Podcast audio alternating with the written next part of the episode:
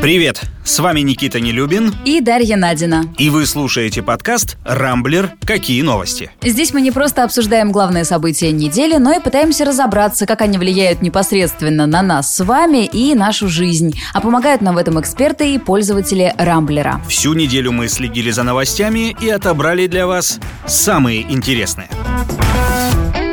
Неделя рекордов. Три дня подряд в России устанавливались максимумы смертности от коронавируса. Впрочем, растет и показатель заболеваемости. Например, в четверг в Москве было зафиксировано почти 4 тысячи новых э, случаев заражения. Прям совсем как летом э, во время третьей волны. Возможно, в ближайшие дни мы увидим цифры даже более внушительные. Во всяком случае, в Москве, начиная с сегодняшнего дня, всех пациентов с симптомами ОРВИ будут тестировать на антиген ковиду. Этот анализ позволяет определить, есть ли у человека вирус всего за 10-20 минут. Параллельно с этим власти усилили проверки пассажиров в общественном транспорте. За отсутствие масок штрафуют магазины и даже целые э, ТЦ. На этой неделе четыре торговых центра э, в Москве оказались под угрозой закрытия. И это вот прям точь-в-точь повторение того, что было год назад, когда магазинам выписывали миллионные штрафы. В регионах еще жестче. Как минимум 9 объявили о новых карантинных ограничениях. В некоторых решили ввести QR-коды для вакцинированных. Это, например, Пермский край, Удмуртия, Ульяновская область. А, саратовских школьников отправили на двухнедельные каникулы. Запретили концерты, закрыли фудкорты.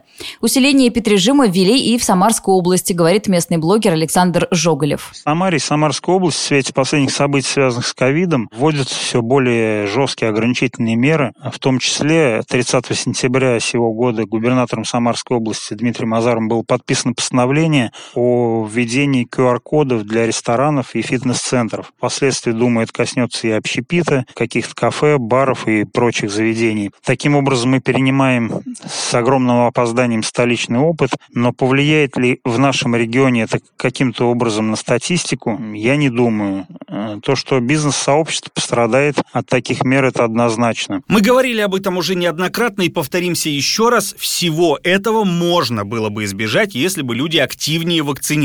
Но, к сожалению, Э, темпы прививочной кампании упали. Это э, на неделе признали и в Минздраве. Вот э, глава ведомства Михаил Мурашко заявлял, что полностью вакцинированы 40 миллионов россиян, но, судя по весенним выкладкам вирусологов, этого явно недостаточно для того, чтобы в стране сформировался крепкий коллективный иммунитет. Недовольны темпами вакцинации и в Кремле, и хотя принудиловку там пока не анонсировали, в четверг Дмитрий Песков намекнул, что это, в принципе, возможно. Уровень вакцинации по-прежнему недостаточный, при том, что организованная работа создала все условия и обеспечила все необходимое количество вакцины для населения страны. Была развернута полная инфраструктура для вакцинации. Гражданам предоставлена возможность вакцинироваться. Действительно, некоторые граждане по-прежнему до сих пор не приняли решение сделать прививку. Это плохо. Наверное, нам нужно более активно продолжать разъяснять, понять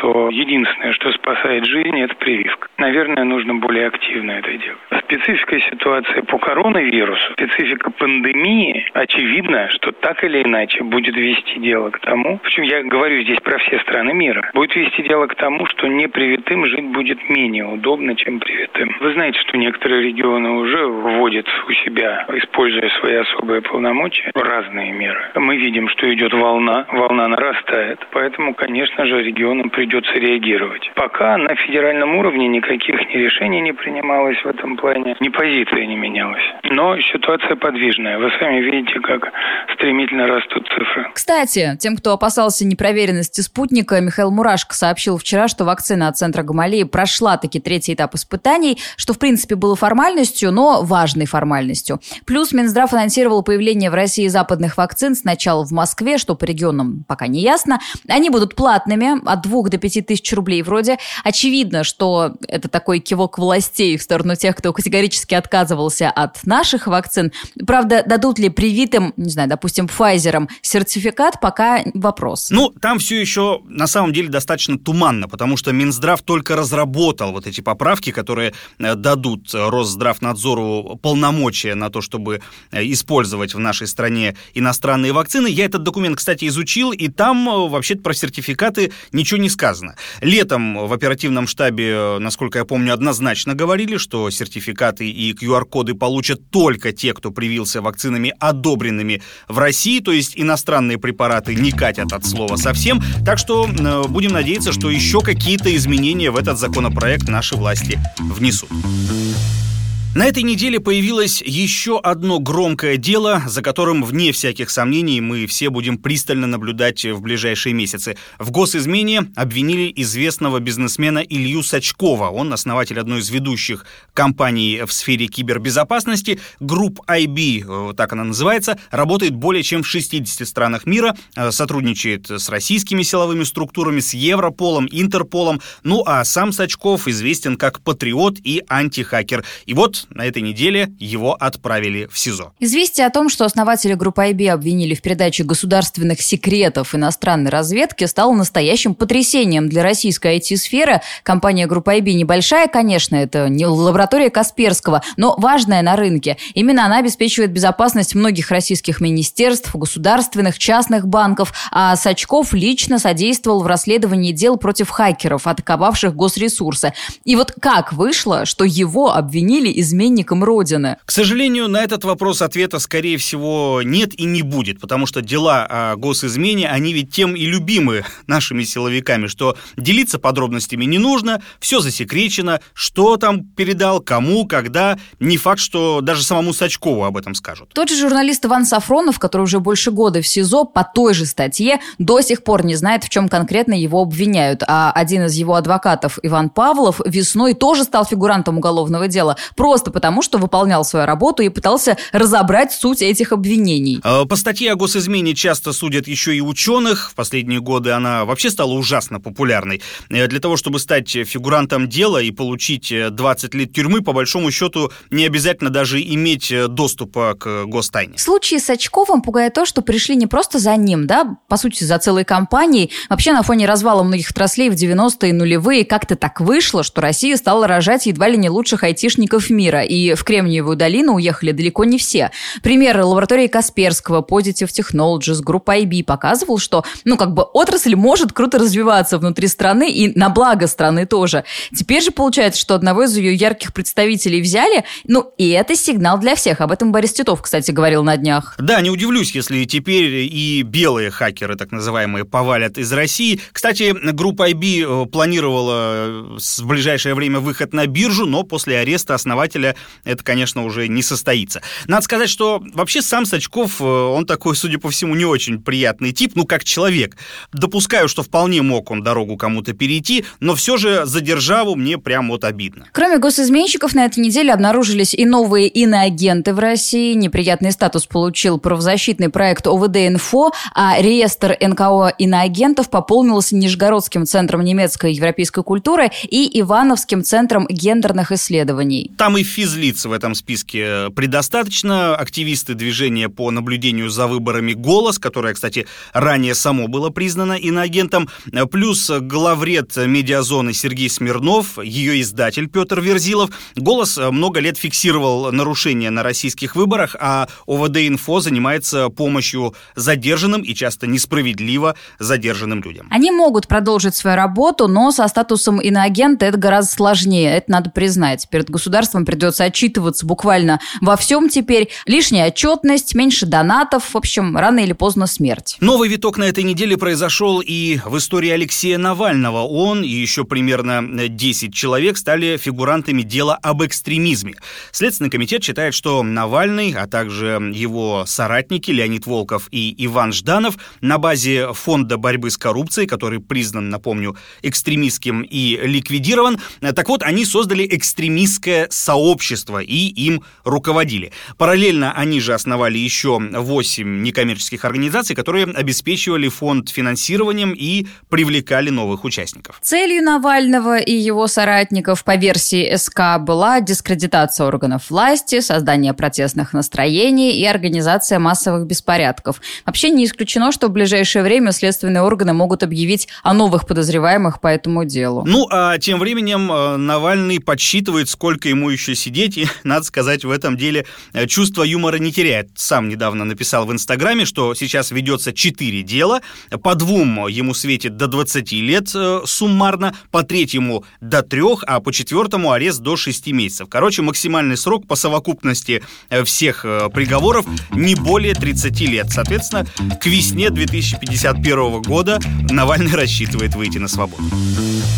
Ушла эпоха, эпоха Ангелы Меркель. Спустя 16 лет она покидает пост канцлера Германии. Впрочем, имя преемника пока неизвестно. Это вопрос долгих споров, дебатов и переговоров в переизбранном Бундестаге. По итогам голосования партия Меркель ХДС-ХСС проиграла, причем показала худший результат за всю свою историю. Консерваторы уступили социал-демократам даже в Северном Рейне-Вестфалии, то есть на родине лидера ХДС-ХСС Армина Лашета, где он он занимает пост премьера этой земли. Итак, у, значит, у Меркелевского христианско-демократического союза 24%. Конкуренты социал-демократы набрали лишь на полтора процента больше, но поражение ХДС, ХСС все равно считается провальным, ведь две главные политические силы не хотят э, объединяться в коалицию, а значит, вместе они не смогут решить, кто станет канцлером, и теперь дело за малыми партиями, также прошедшими в Бундестаг. Кого они поддержат, тот, собственно, канцлером э, и станет. Либо это будет политический наследник Меркель, Армин Лашет, о котором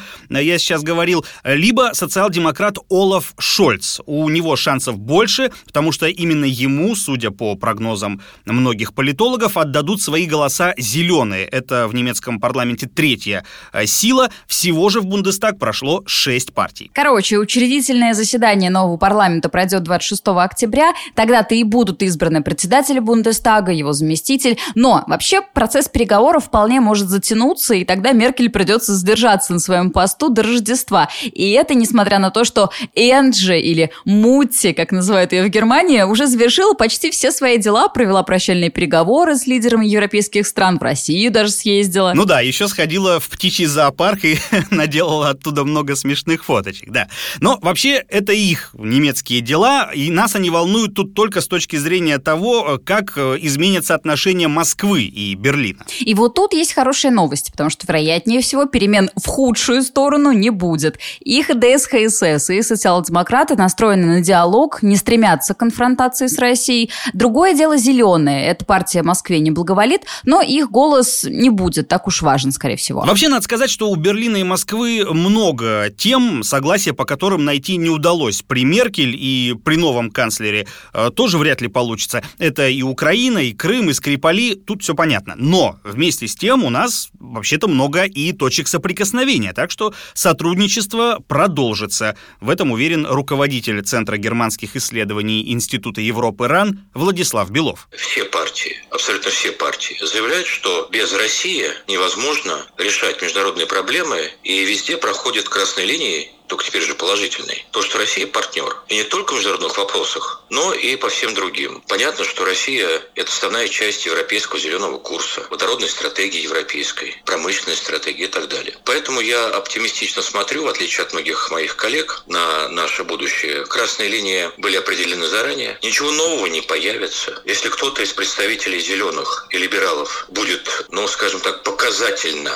задевать высшую власть, там, оскорбляя или что-то еще, ну, к этому Кремль готов. Кстати, про критиков. Предположительно, МИД возглавит именно лидер «Зеленых». Это 40-летняя Анна Лена Бербак. А она известна жестким отношением к Москве, экономическим проектам с Россией, в том числе к Северному потоку-2, и может попробовать его потопить. Но инициативы Бербак, вероятно, урезонит будущий канцлер, и, как говорят эксперты, таковым может стать скорее Шольц, чем Лашет, ведь в кризисных ситуациях преемник Меркель, Лашет, зарекомендовал себя как малоинициативный политик, и пока не обладает авторитетом, сравнимым с ее. Ну, надо сказать, что по этому показателю вообще в принципе мало кто может составить конкуренцию э, Меркель, потому Это что правда. за 16 лет на посту канцлера она действительно стала очень популярной, помогла Германии стать ведущей державой Европы, причем впервые после двух мировых войн это произошло, была таким лицом немецкой и вообще в принципе европейской стабильности, ну и, как часто писали журналисты, никто не вложил в Европу столько сил, сколько Меркель. Чем теперь займется Мутти, не очень понятно. Ее предшественники вроде в бизнес все ушли. Ну а сама же 67-летняя канцлер еще не сообщила, будет ли она работать на пенсии. Кстати, пенсия у нее будет внушительная. Журналисты уже подсчитали, что кроме личной охраны, офиса, помощников, ей будет полагаться по 15 тысяч евро в месяц. О, слушай, неплохо, неплохо. Вообще, я читал, что один из каких-то предшественников э, Меркель после того, как закончил править страной, начал выращивать розы. Вот целенаправленно увлекся садоводством. Но это, мне кажется, скорее исключение из правил. Вообще, на мой взгляд, Меркель будет довольно сложно ничем не заниматься и вести жизнь такой обычной немецкой пенсионерки. Ну, потому что, представь, ты 16 лет руководила страной, а в политике и того больше находишься. То есть, ну, настолько бешеный ритм, что вот так вот взять и резко после него остановиться, ну, это, мне кажется, очень непросто. Зато я представляю, как ее муж сейчас радуется. Ну, потому что сколько можно? Приходишь домой, а там бардак, ужин не готов, жена улетела непонятно куда, непонятно с какими мужиками там встречается. И а ты сиди один с котом. Ну, ужас же. Что за потребительское у тебя отношение к женщине? Что значит бардак, ужин не приготовлен? Вообще-то Меркель феминистка, как она сама про себя говорила. Так что я думаю, она там мужа научила и стирать, и готовить, и э, все остальное делать. Но вообще, шутки шутками, понятное дело, что они избавлены от всех этих бытовых трудностей. Кстати, ее муж, э, он ее старше лет на 5 вроде, за 70 уже, мужичонки. Так вот, он э, продолжает работать, он преподает в каком-то университете, недавно перезаключил контракт. Так что в случае, если Меркель на работу на новую не устроится, то, по крайней мере, будет женой профессора. Тоже вполне себе почетная такая должность. Роскомнадзор на этой неделе опять пригрозил полностью заблокировать YouTube. Казалось, пора бы нам всем уже привыкнуть к подобным угрозам, потому что уж больно много их было за последнее время, но похоже, что теперь все серьезно, ведь на этот раз иностранный видеосервис покусился, ну, на святое, навеки удалил два канала немецкой редакции э, RT. Вообще канал изначально был один, но его владельцы, пытаясь обойти ограничения, создали второй, но в итоге YouTube грохнул оба. Кстати, весьма символично, что это произошло 28 сентября, когда отмечался Международный день всеобщего доступа к информации. В компании такой. Первосортный. В компании Google, которой принадлежит сервис, объяснили, что удаленные каналы якобы публиковали контент, нарушающий правила о ложной информации по коронавирусу. Проще говоря, фейкометили по поводу ковида. Что это были за ролики, о чем там конкретно в них говорилось, в Гугле так и не пояснили. Найти их на других ресурсах, к сожалению или к счастью, не удалось. Короче, разгорелся очередной громкий скандал. Э, первую, э, если можно так выразиться, спичку в это костровище бросила главный редактор Арти Маргарита Симоньян. Начала говорить, что, мол, власти Германии уже давно точили зуб на немецкий Арти, э, который на момент удаления из YouTube занимал четвертое место по популярности и влиятельности среди местных СМИ. Ну и вот, будучи не в силах якобы терпеть такую популярность, правительство Германии травило канал из последних сил, и вот теперь добилось его удаления. Ну и заодно Симоньян призвала ограничить работу немецких СМИ в России и ввести против Ютуба жесткие санкции. Там вообще получается довольно запутанная история. Правительство ФРГ от всего этого дела открещивается, дескать, мы тут ни при чем, это все политика YouTube. Но у Германского совета по прессе, такая организация, которая мониторит немецкие СМИ, Карти вроде как нет никаких претензий. В Бундестаге представители левого крыла возмущаются политикой американских IT-гигантов и говорят об усилении цензуры и угрозе свободы слова. Короче, выглядит все так, будто власти Германии действительно не имеют ко всему этому никакого отношения. Да, но тем не менее конфликт из обычного медийного довольно быстро перерос в политический, потому что к нему э, уже и российский МИД подключился, и похоже, что призывы Симоньян в высотке на Смоленской площади все-таки услышали. Потому что в тот же день ведомство опубликовало заявление о том, что власти ФРГ и руководство Google начали действовать в угоду конъюнктурным интересам, которые возобладали над либеральными европейскими нормами и ценностями. Ну и теперь МИД намерен официально обратиться в Роскомнадзор, по-моему, даже уже это сделал, чтобы там разработали и приняли некие ответные меры в отношении YouTube и немецких СМИ. Короче, у нас с тобой, как и у других миллионов пользователей и у популярных блогеров, разумеется, седых волос на этой неделе поприбавилось, потому что каша, судя по всему, сварилась действительно действительно серьезно, и закрытие YouTube уже кажется вполне себе реальной перспективой. И куда же теперь нам всем податься-то? Вопрос, Дашенька, непростой. У нас вообще есть, конечно, некое подобие YouTube под названием RuTube, но вряд ли этот сервис э, сможет выдержать столь резкий наплыв пользователей, да и не такой он удобный. Э, есть, э, конечно, еще и более популярные альтернативы в виде того же там Инстаграма, ТикТока или Телеграма, но там, опять же, ограничения по размеру, по продолжительности видео. Короче, если YouTube в России все-таки прикроют, то да, это будет очень грустно. В конце концов, где моя дочка будет э, малышариков смотреть своих любимых? Бритни свободна. Почти. Ну, немножко свободно. Короче, ничего не понятно. В четверг мировые СМИ разнесли благую весть. Суд, наконец, отстранил отца Бритни Спирс от опеки над ней. Но решение это не стало прорывом, потому что певица все еще не самостоятельна. CNN сообщила, что контроль за финансами Бритни временно передали бухгалтеру, зовут его Джон Забел, а менеджер певицы Джоди Монгомери будет ее временным опекуном вместо отца.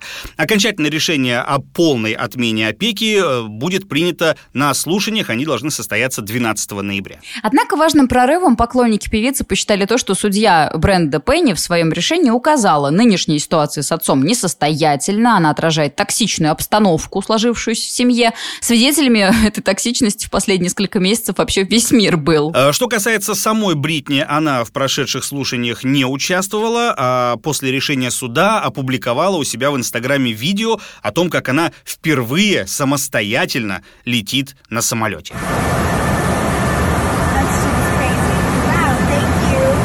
Короче, жизнь Бритни налаживается. Несколько недель назад она привела в восторг поклонников, сообщив о помолвке с своим бойфрендом Сэмом Асгари. С 27-летним фитнес-тренером и актером она встречается уже почти 5 лет. Они познакомились на съемках клипа в 2016 году. И 12-летняя разница в возрасте пару не испугала. Но на самом деле не факт, что свадьба у них состоится. Все-таки без разрешения вопроса опекунства сделать это довольно сложно, особенно учитывая серьезное американское законодательство.